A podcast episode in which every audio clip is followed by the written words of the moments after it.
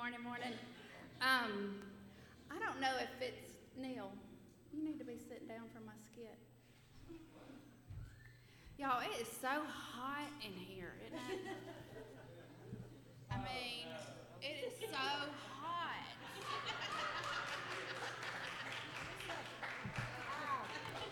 I guess it's the menopause. I don't know. But anyway, you're welcome. Okay, announcements this morning as you guys are heading in. Um, the angel tree is um, out in the lobby, and you'll see Miss Elaine. She's in the back. If you guys would like to adopt a child uh, for Christmas, um, let me do this. Let's see. All right, so one night in Bethlehem is, I'm gonna do this because I'm shaking. One night in Bethlehem is the um, 9th and the 10th. And if y'all have not ever participated in that, especially with your young children, um, it is a great way to teach your kids how to serve. Like it's like the beginning part of serving God. And just a quick little story the triplets were really little. Um, we were out at the restaurant because the restaurant was always the best spot to go because we could go eat some bread and dip and all the good stuff. I know some of y'all remember that. Um, and we were sitting there, and Duncan was leaning over, and he was getting some dip, and all of a sudden, he is on fire. And I'm like, the mom, like I can't move. I'm like, ah. I don't, I don't know why. I, I just could not move. And then um, it was Jim Martin, and I believe who is the other one? Rodney. They go and tackle him and get him out. I mean, he has no idea. He thinks he, they're trying to wrestle or something. He had no idea he was on fire, y'all. But it was the it was funny afterwards. But anyway, funny story for that. But it is a great way to teach your kids how to start serving. The community choir is tonight. The community choir is tonight um, at six at the GPAC in Heard County in Franklin, and um, it's free of charge as well. I believe somebody said, of course. Um, students uh, and kids' Christmas parties are um, Wednesday during normal service, and it will be the last meeting of the year. Uh, Flat Rock Campground candlelight service, the Flat Rock Campground um, will be Wednesday, no, yeah, Wednesday the 13th at 6. And then Christmas Eve um, is a special time too. We have our um, it's at 6 p.m. It's the candlelight service. And again, if you haven't done that, that's a very special thing to do with your family as well to make it a part of your tradition. Kyle? Oh, and calendars are out back if y'all need this information. Good morning, y'all. Good morning. Good day to be in the, the house of the Lord. We're going to sing some songs to Him and, and worship. And um, well, I'm thankful to be here. I'm thankful all y'all here. Uh, today I'm going to be reading today's first day of Advent, which is, um, I guess it's hope today, right? This is from uh, Romans chapter 5. It's verses um, 1 through 8. Therefore, since we have been justified through faith, we have peace with God through our Lord Jesus Christ, though whom we have gained access by faith into this grace in which we now stand. And we rejoice in the hope of glory of God. Not only so, but we also rejoice in our sufferings, because we know that suffering pro- produces perseverance, character, and character, hope. And hope does not disappoint us, because God has poured out His love into our hearts by the Holy Spirit, whom He has given us. You see, at just the right time, when we were still powerless, Christ died for the ungodly. Very rarely will anyone die for a righteous man, though for a good man, somebody might possibly dare to die. But God demonstrated His love for us in this while we were still sinners, Christ died for us. And I, I read it and thought about it a minute, and then I, I read it again and, and, and thought about it. And, and I said, well, What's Paul trying to say? And I said, Well, Paul said, in, in rare cases, some, sometimes somebody might, might die for a, a good friend or somebody that was just. I guess, you know, I, I, I might take Jeff's place. If, if somebody had to die, I mean, there need to be a lawnmower repairman around here, I guess. But, but would you die? Would you die for your enemy? Somebody that stole something from you. Somebody that spread rumors about you, and still does. That's who he died for. He died for us. We're, we're natural enemies of God just by nature. He come looking for us when we wasn't looking. He come to earth for us and suffered the penalty for our sins and what we deserved. And if that don't bring you hope, a God that loves you when, when, when by nature we don't love Him, the only way we can love Him is through the Spirit, then nothing else will give you hope. And um, just pray with me this morning. Dear Heavenly Father, and thank you for this time, and thank you for this scripture. Your, your words uplifting to me. Um, thank you for this time to worship, God. I just praise your name, and I pray that whatever we sing and whatever uh, scripture and stuff we read this morning be satisfying to you. These things I ask in the name of Jesus. Amen. Good morning, everyone. If you'll go ahead and stand with us, Pastor Neil's coming, and Catherine and Kyle, you can sing with us as well. We're going to start worship today with O Come, Come Emmanuel.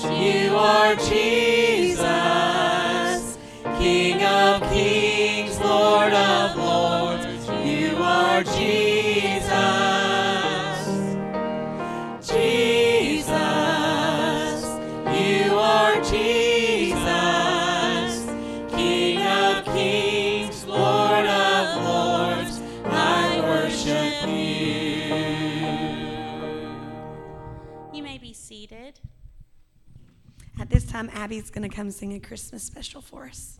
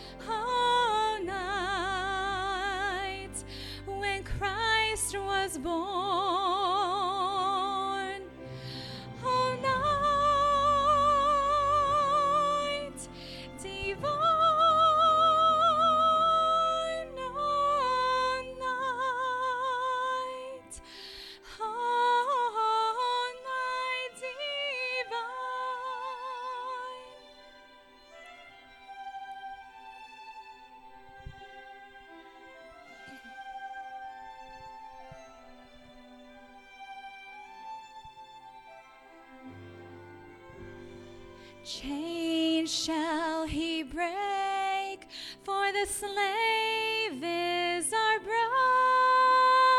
brother, and in his name all oppression shall cease. Sweet hymns of joy in grateful chorus raise we let all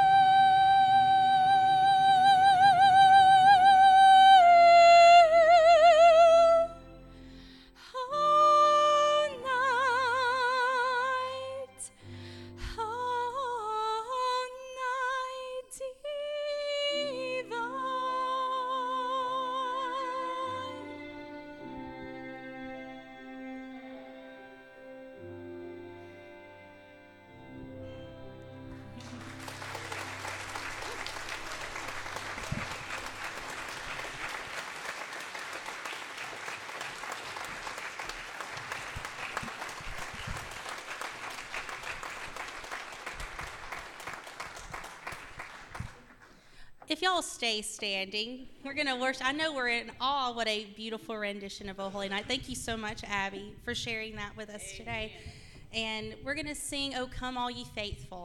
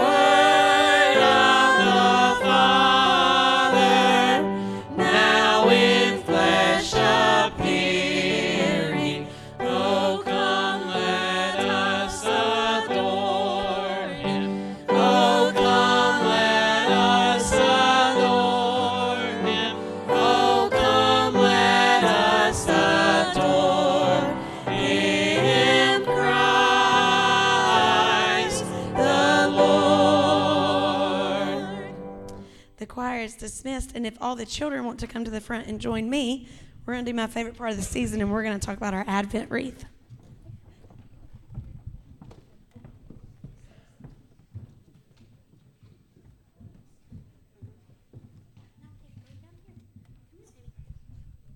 I know we got lots of kids in here. It don't matter your age. If you're a kid, you can come on down.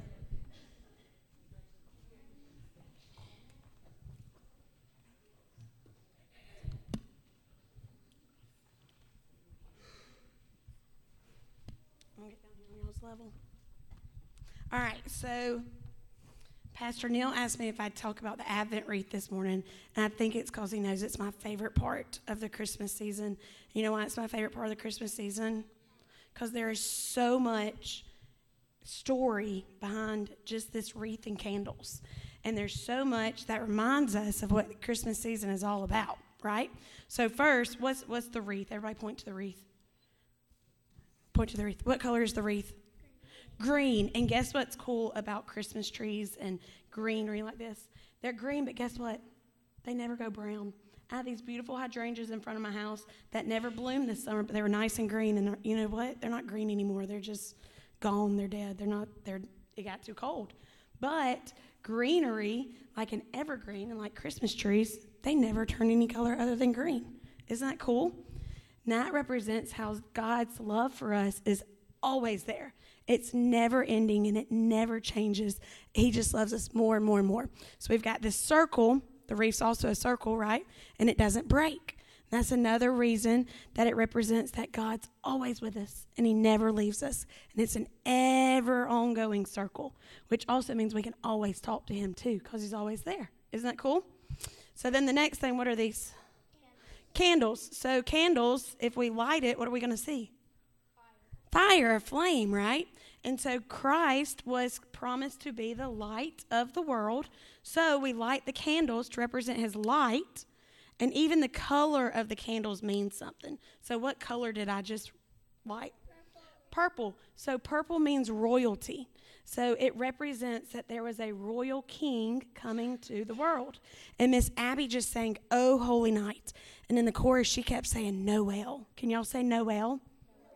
Noel. Noel in Latin means to be born. So all season long, when you hear people say Noel, they are literally saying somebody was going to be born. And all season long, we see green and red and gold because somebody was going to be born. Who was that somebody? Jesus.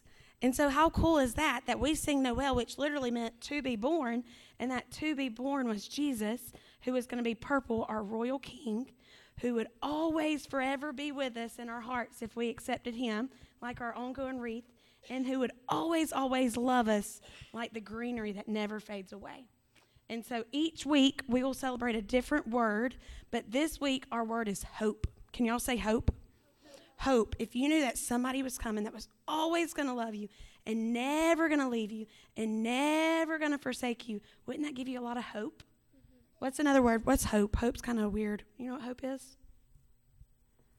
You idea? It's kind of like promise. Like, I hope I'm going to have a good lunch after church, right? And we all hope, like, there's something we hope is going to happen at Christmas, right? Like, maybe you're hoping for a special gift. Like, I'm hoping I have a baby this week. Like, that's my big hope this week, right? And so, hope is something we, we're looking forward to and we're holding on to and we're promising and wishful for, right? Like, I hoped something really good would happen yesterday, and it worked in my favor, but not in a lot of other people's favor, right? So that's what hope is. And Christ being born was that hope for all people, okay? And next week we'll talk about a different one. Somebody want to pray for us before y'all go to Sunday school? I'll pray for us. Ready? Dear gracious Heavenly Father, God, thank you so much just for the Advent season, God, and for the reminder that Jesus was to is and was to be and will always be the hope of the nations, God.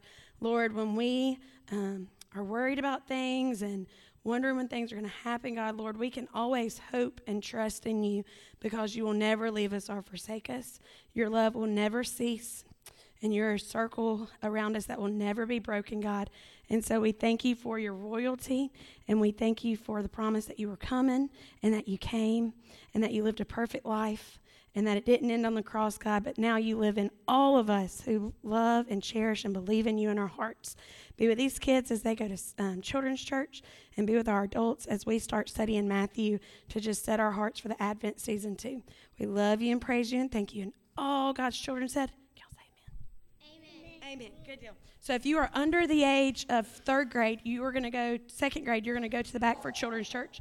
And if you're older, second grade, we have um, the packets that you can complete in church. Okay. All right. Y'all go right back there on Miss Katrina.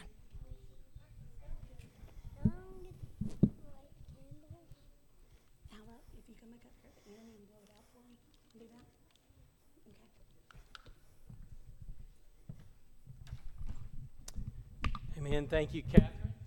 Um, the rest of us turn to Matthew chapter 1, as she mentioned, our Advent preaching begins today with the theme of hope. so, what we're going to do over the next four weeks in preparation for Christmas, the word Advent means coming. So, we are anticipating all that Christ is and all that He brings uh, into our personal lives and our world. Um, we're going to look at the beginning of each of the four Gospels. So, Matthew 1, uh, we're going to notice the theme of hope. And of course, Mark, Luke, and John will also be in the beginning of these Gospels, uh, the good news, in order to see what God would teach us through these oftentimes considered, uh, well, I'll just make a confession I'm guilty of a lot of things, Uh, but one of the things I've been guilty of in my preaching, especially around Christmas season, is that I skip the introductions, especially the genealogies that are in Matthew, and then there's one a little bit later in Luke. Now, you be honest, when you read your Bible, when you come to all those begats, the temptation is to skip over it. Uh, for me personally, it's like those ads you see on social media or videos or whatever you're watching, and as soon as it says skip ad, I skip the ad, right? But I didn't come there for that. I, I came there for what I wanted to see and what I wanted to know. So the genealogies have been, from, from my perspective, um, neglected. And, and, and to neglect the genealogies is to neglect one of the most important uh, aspects of the gospel because, after all, this is where it starts, right? Uh, the whole New Testament starts in Matthew chapter 1. So, even though we all struggle with the pronouncing of the particular names, uh, even though, as I read through this, it might seem or come across as boring or irrelevant and busy work, uh, we're going to read Matthew chapter 1, and you're going to get to see your pastor struggle over some of these names. But there is deep theological significance in Matthew 1 that we don't need to miss. And in Mark 1, and in Luke 1, and of course, John, John 1 is going to be easy preaching. Um, uh, that's one that we have covered uh, often, almost every Christmas season. So, Let's open our Bibles to Matthew chapter 1. Uh, bear with me, or rather, enjoy and have reverence for and lean into uh, the Word of God. I'm going to read verses 1 through 25, okay? And then we're going to exegete what I think are the important concepts that we need to grasp in order to solidify and strengthen our hope in Christ. I really enjoy hearing Kyle read and talk uh, Romans 5. This is the hope that will not disappoint. Love what Paul says in Romans 5. This alone is the hope that will not disappoint. The Bible and all of life is directing you and me to a singular yet supernatural source of hope, and that is Christ alone all of our other hopes are going to ultimately leave us utterly disappointed. Whatever idols, man, Jenny Goods got me this morning. If there's anything that I at times put a, too much of my emotion, energy, and hope in, it's UGA football. Kudos to you, Jenny. You played real well yesterday. All right, Matthew chapter 1. That's all that I'm going to say about that, to quote the great theologian Forrest Gump. All right, Matthew chapter 1.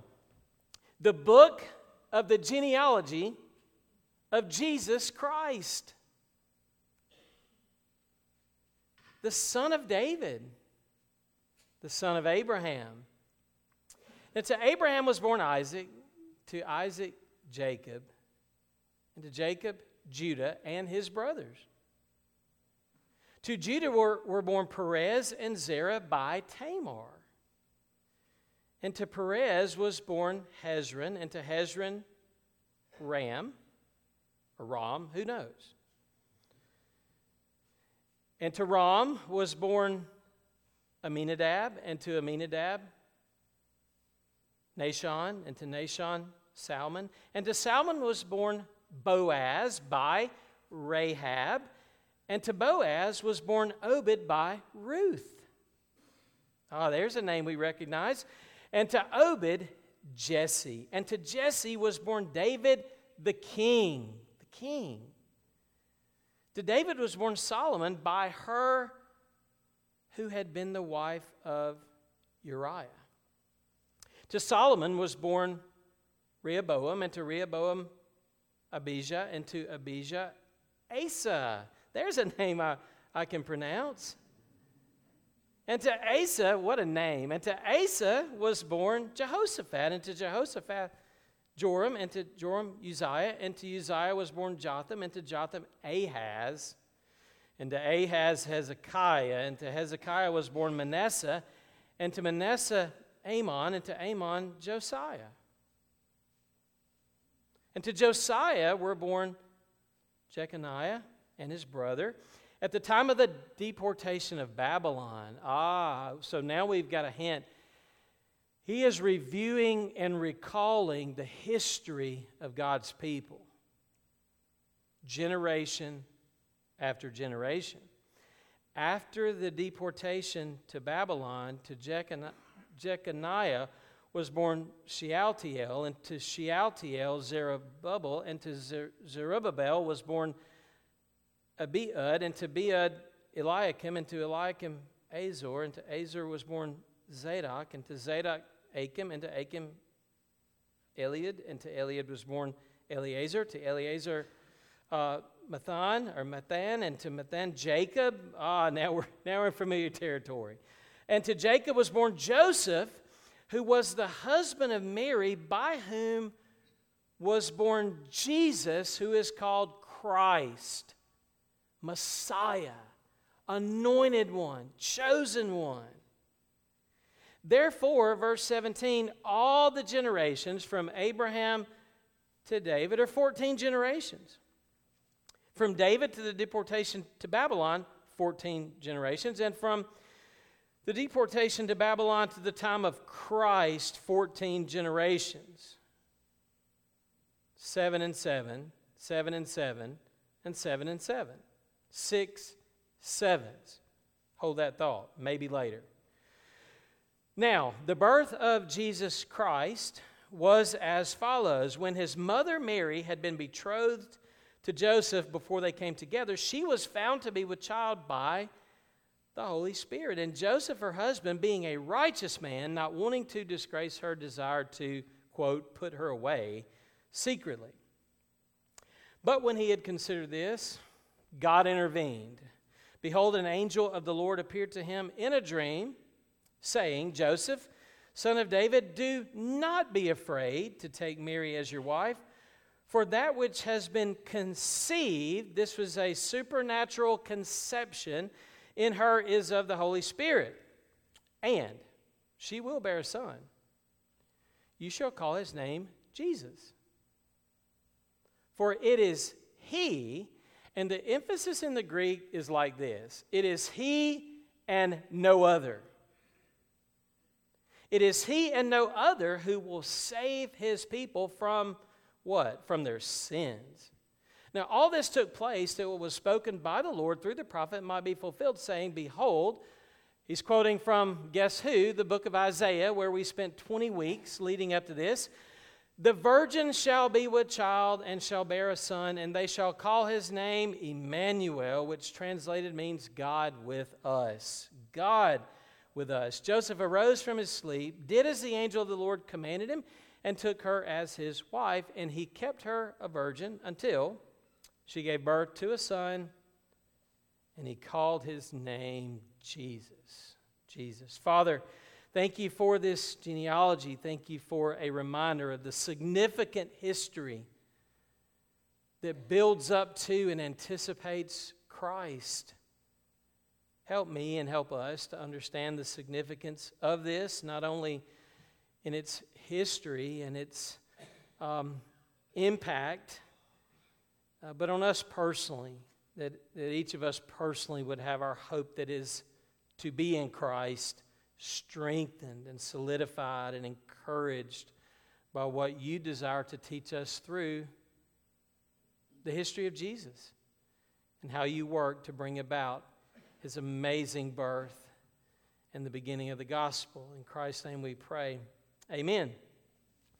Okay, so I, I had to simplify this a good bit for me uh, in both communicating it and also hopefully for you in, in understanding it because there, every week, as I say, there is a lot here.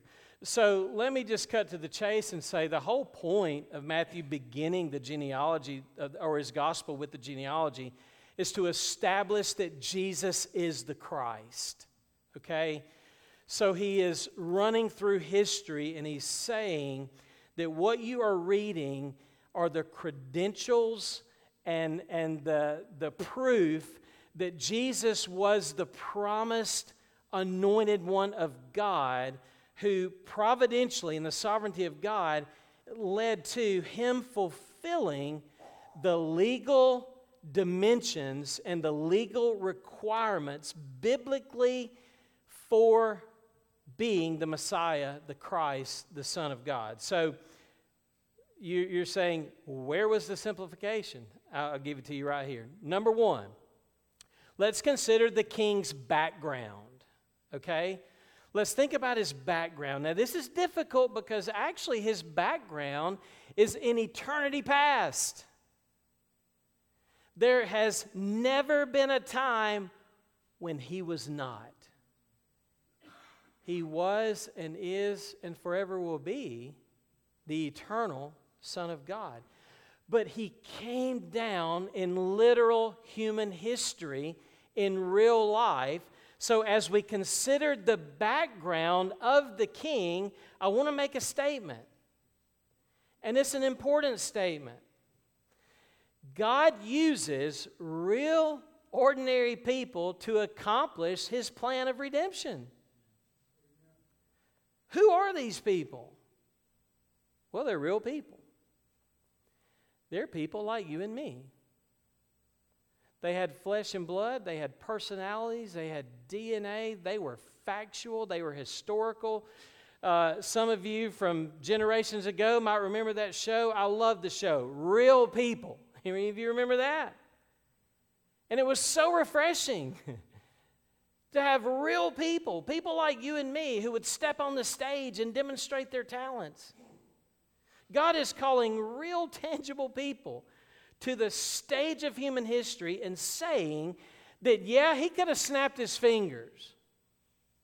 Yeah, like the very beginning, it could have been ex nihilo. He could have created whatever he wanted to out of nothing. But instead, by his wisdom and grace, and in his sovereign providence, he chose to use real people and real human experiences and some of the natural processes that we are familiar with to bring about the greatest news and the greatest event that's ever happened in human history. He used motherhood,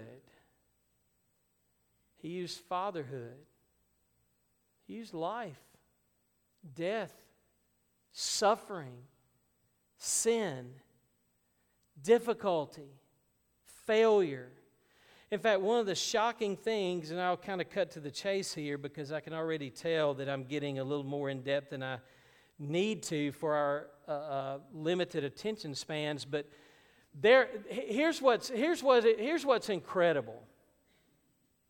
This is shocking. Now, it's not shocking to us because we're not from this time in history, this particular culture, but there are five women listed in this genealogy. That's incredible. And I really like how the NIV emphasizes in this list the mother of, the mother of, the mother of, the mother of. There's some special deal with motherhood that is extremely significant in how God works all this out. And could it be that it goes back to the first promise of the gospel in Genesis 3:15 that from the seed of the woman would come one who would absolutely crush the head of the enemy Satan. I could preach a whole sermon on the significance here of motherhood and the sanctity of birth and all that that entails, but just know that God is turning his enemy's evil intentions upside down, inside out, and all around to magnify his glory and his grace. Not only are there five women listed in this genealogy, but they all, at least until you get to Mary, they're all Gentiles. They're all Canaanites. They're foreigners. They don't belong in this list according to the way humans were thinking and functioning. Not only that, But every single one of these five mothers, including Ruth and Mary, were shrouded with this cloud of sexual impurity. Now, you need to go and read on your own the stories of each of these individuals. Tamar, Genesis 38. I give you a brief summary of an incredible story. Hey, every single one of these could be a Netflix series. Okay? Read it. This is um, for adult audiences only to a large degree as you read these stories. So, Tamar, who was Tamar, and why are you mentioning Tamar? Couldn't you just leave that out? I mean, why are you bringing up some of these sketchy parts of the history? Hold that thought.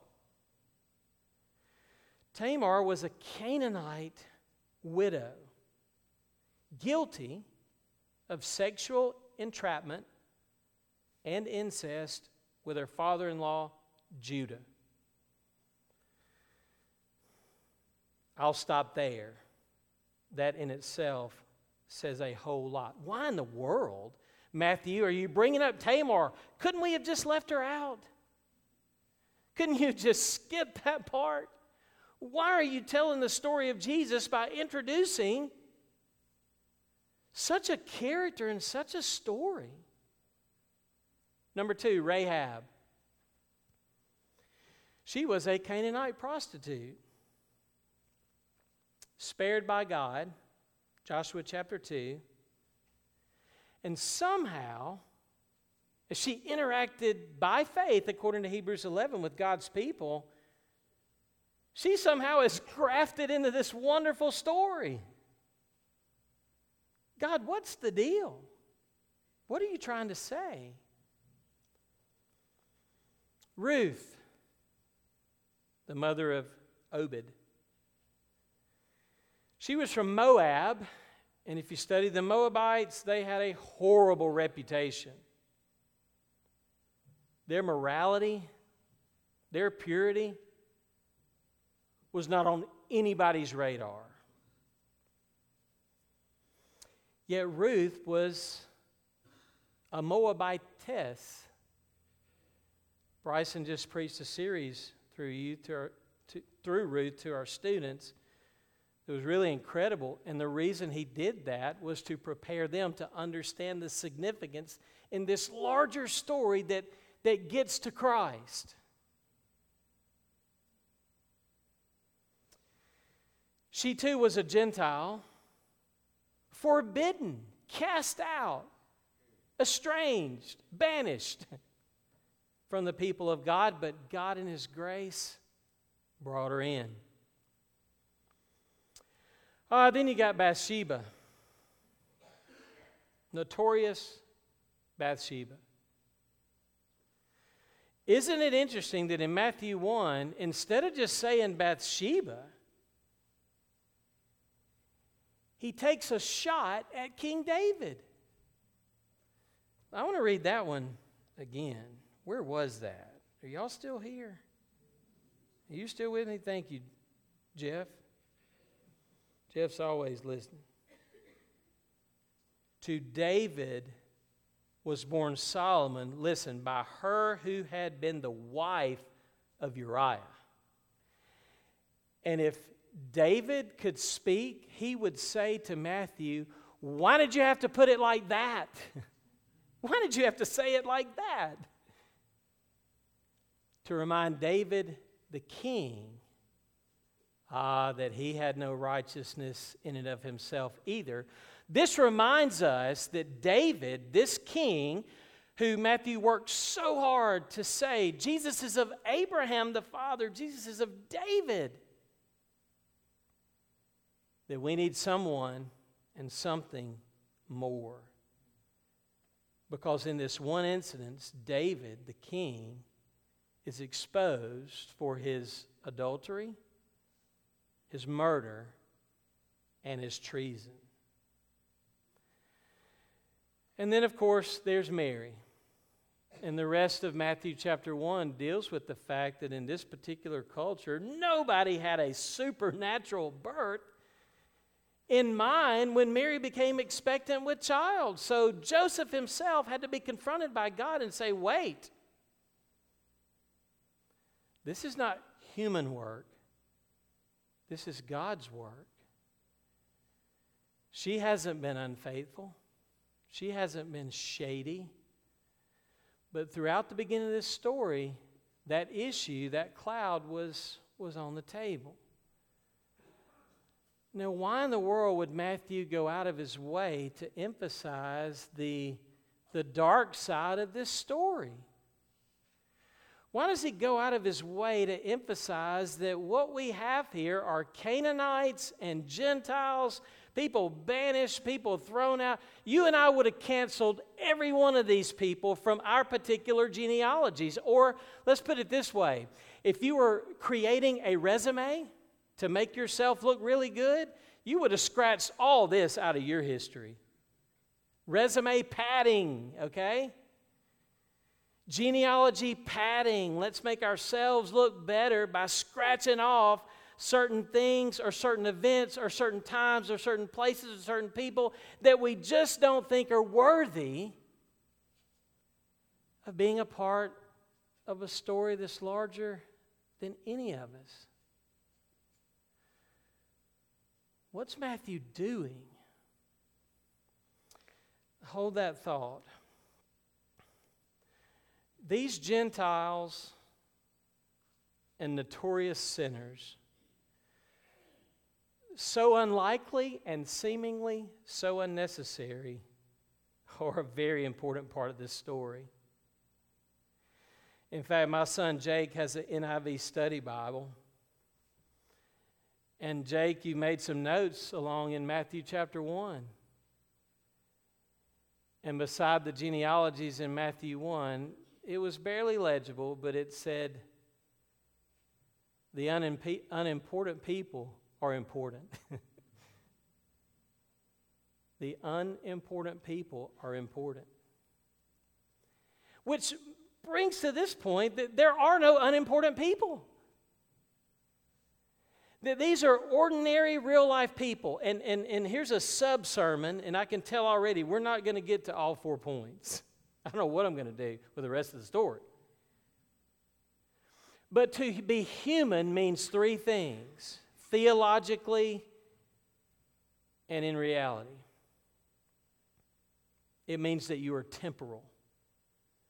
And what I mean by that is your life is like a vapor, it's like a mist. It's your people are here and then they're gone, right? Man, I just read through 14, 14, and 14 generations of people, and it took a millisecond to read each of these names. In the whole scope of eternity, that's you and me. We're just a breath, James says. We're just a vapor. We're here and we're gone.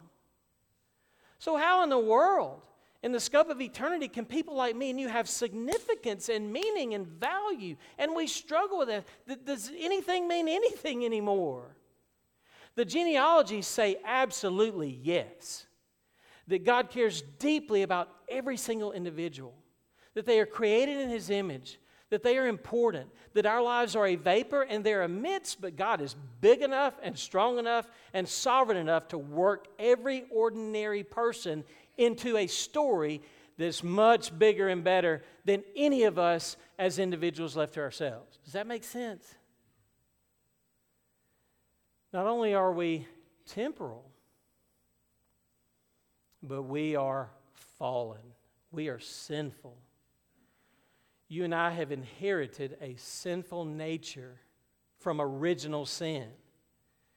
So, why would he include sinners in the genealogy? I've got a response to that. Who else could he have included? There are no other options out there. There's no other person to choose from except a fallen sinner who makes horrible mistakes, selfish decisions. To be human and to be real and original means that not only are we temporal, but, but we're sinful. So when you read, read through the, the genealogies and you want to start scratching out some names, be very careful with that because what are your reasons for excluding these sinners from the wonderful story of grace? Now, there's nothing that, that, that creates within us competition. Back to me and Jenny, like sports. Ah. Last night I sinned a bunch. Let me tell y'all this. We, we uh, years ago, I, I, I kind of got, I messed up. I got in on the Chick fil A Peach Bowl deal years ago. And so I went a few years when it first moved to, inside to the dome. I went to a few Peach Bowls that I didn't have a, I didn't have a horse in the race, I didn't have a, a dog in the fight. And one year, Tennessee was playing somebody. I can't remember who it was. I was, I was in the Tennessee section. And there was a Tennessee fan behind me and a Tennessee fan in front of me. And they, one of these guys was furious. He stood up and he was, he was cussing the coaches, he was cussing the program. This other Tennessee fan was offended and stood up and told that Tennessee fan, I'm, I'm in the middle of this conversation. if that's what it's called. And the one guy says, You don't deserve to be here. And the other Tennessee fan, Kyle, he looked back and he says, You don't deserve to be here. And I'm thinking, I don't deserve to be here, right?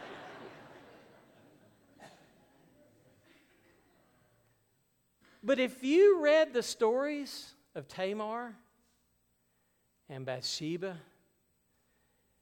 the kings that are in this list, almost all those kings have, have a terrible past we would say about almost every one of them, you don't deserve to be here. You don't deserve to be here. God is saying that His kingdom and His Savior is not operating the way we operate. This highlights His mercy it highlights His grace, it highlights His sovereignty. Matthew is going to tell the rest of his story, and it's going to go like this Jesus to, came to save sinners. And all of us are sinners.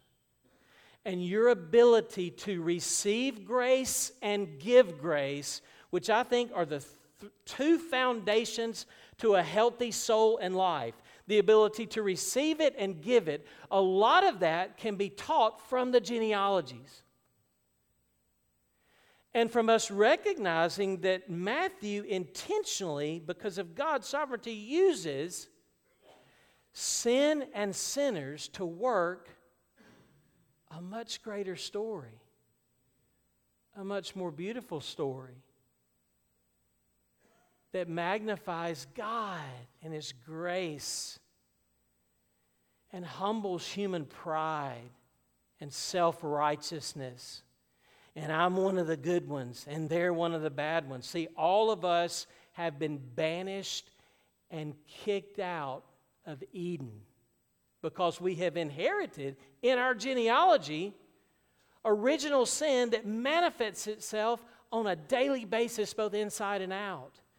And if you never recognize, as Kyle said, that by nature you are an enemy of God, if you never grasp that, you can never become a friend of God because you'll never see your own need. You said there were three things about ordinary, real people that we all have in common. Yeah, I did, didn't I? We're limited boom, boom, boom. People come and go, they die. We're fallen, boom, boom, boom. All these people are a mess. What was the third thing? It's that apart from God and His grace, we're absolutely hopeless. Absolutely hopeless, utterly hopeless. Ephesians puts it like this without hope and without God. He was telling that to the Gentiles. Gentiles, remember. Remember, you were on the outside. There was no way you could be part of this family. You couldn't work your way in, you couldn't birth your way in, you couldn't do anything to get in. How are you going to get in? Well, let me close with a couple of thoughts. My second point was beyond the king's background, it was the king's birth. Christ comes down, God comes down. He doesn't just stand out, he stands alone. He stands alone, oh man, in his suffering, his serving, his righteousness, his purity, his death, his burial, his resurrection, his ascension, his sovereign control. This, this is Christ the King. He alone is our hope. Oh, and then the King's blessings, the joy, the peace, the hope. And I had about 15, 20 minutes worth on that one. We're going to skip that one because I got next week. Come back next week, I'll talk a little bit about those. But I really want to close by saying who are the beneficiaries of this king and his blessings and his rule and his reign? Who's forgiven? Who's, who's so so here's what I did. I'm still working from that third point that left to ourselves we're absolutely hopeless. Nothing you can earn, nothing you can do, nothing you can accomplish. How do we get in? So here's what I did. Uh, Catherine and Vicky, are y'all still here? They're part of this. This is my family genealogy. This is the Aubrey family. now, I've got several genealogies, but here's the last name genealogy. And it goes back to Captain Frank Aubrey. That sounds important, doesn't it? 1710. Man, my genealogy goes all the way back to Adam and Eve. So this is just the last few seconds of history. But this is important to me. I'm kind of fascinated with it, a little bit obsessed by it. I've, I've gone and talked to my uh, gra- grandfather's sister about, about some of these people because I'm interested. It helps me understand who I am, it helps me understand where I came from. All those things are important. But then I started to ask this question I says, How do you get in this family? How are these names on this list? Now, you don't want to get in this family. If you knew them like I know them, just joking, family. we got, hey, there's some people on here that, that, that, Matthew wouldn't have put in there, man. I mean, uh, if you're listening, you know why that's funny. And then I zeroed in on, I guess, to be part of a family, there, there are a few ways, right? And I'm thinking genealogy here. I'm thinking ancestry.com.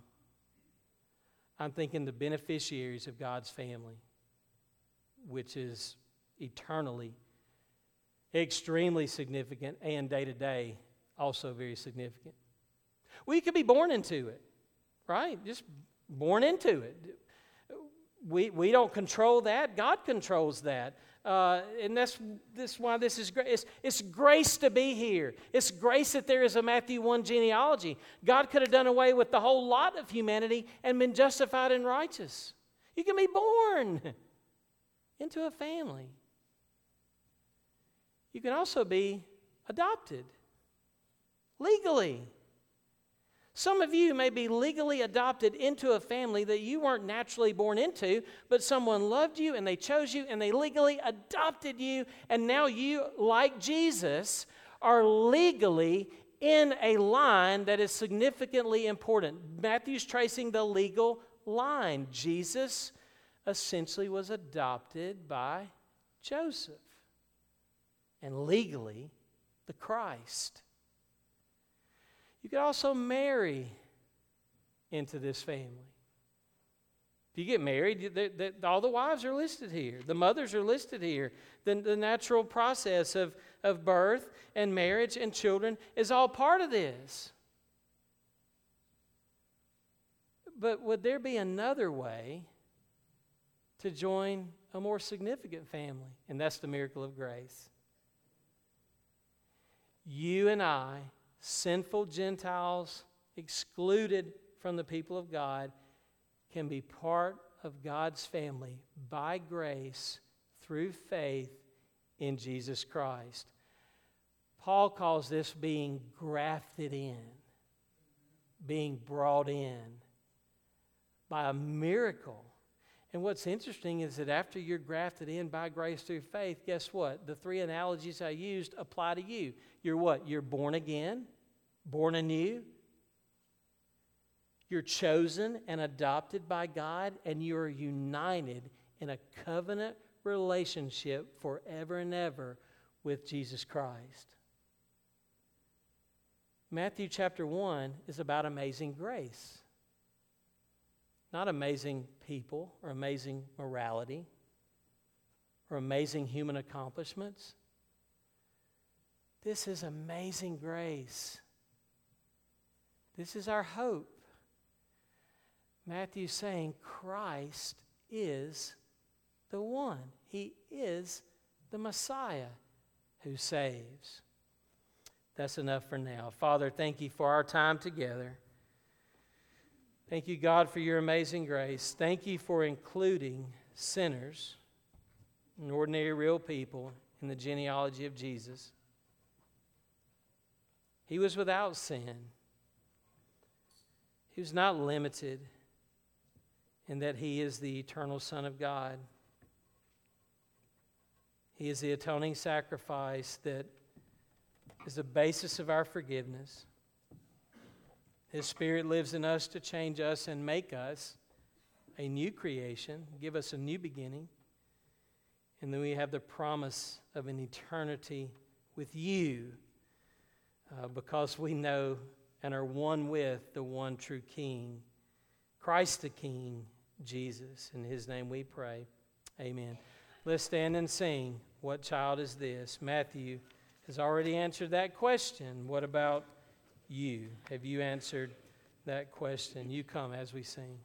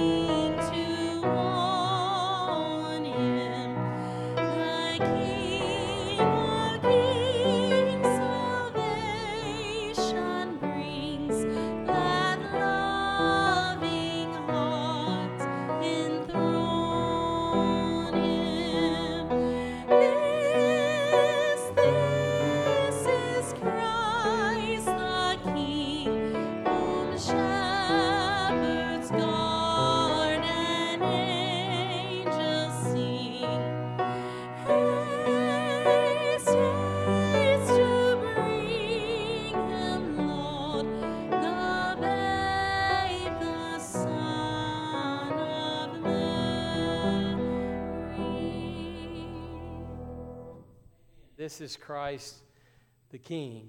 All right, we've got a special presentation that I like. Come on, Russ and Catherine. Y'all know Russ and Catherine.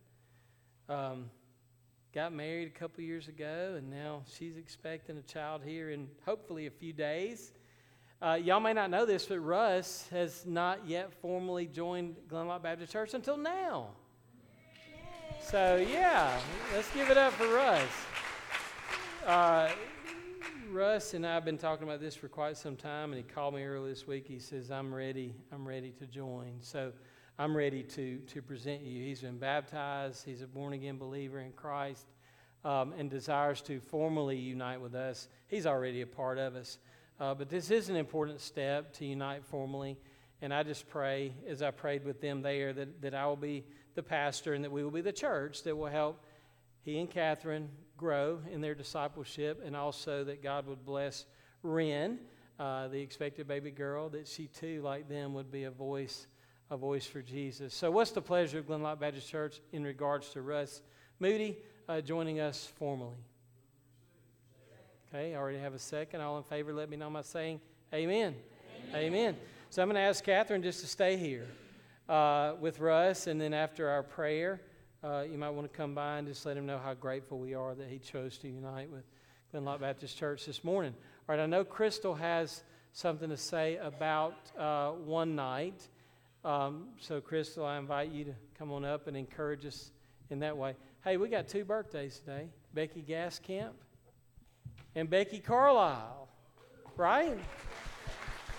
Yeah, uh, uh, not today, yesterday. So, um, in keeping with the alliteration of the sermon, it's, it's birthday for the two B's, Becky and Becky. We love, we love both of you and are grateful for you. Uh, Crystal, if you'll share what you need to share. Thank you.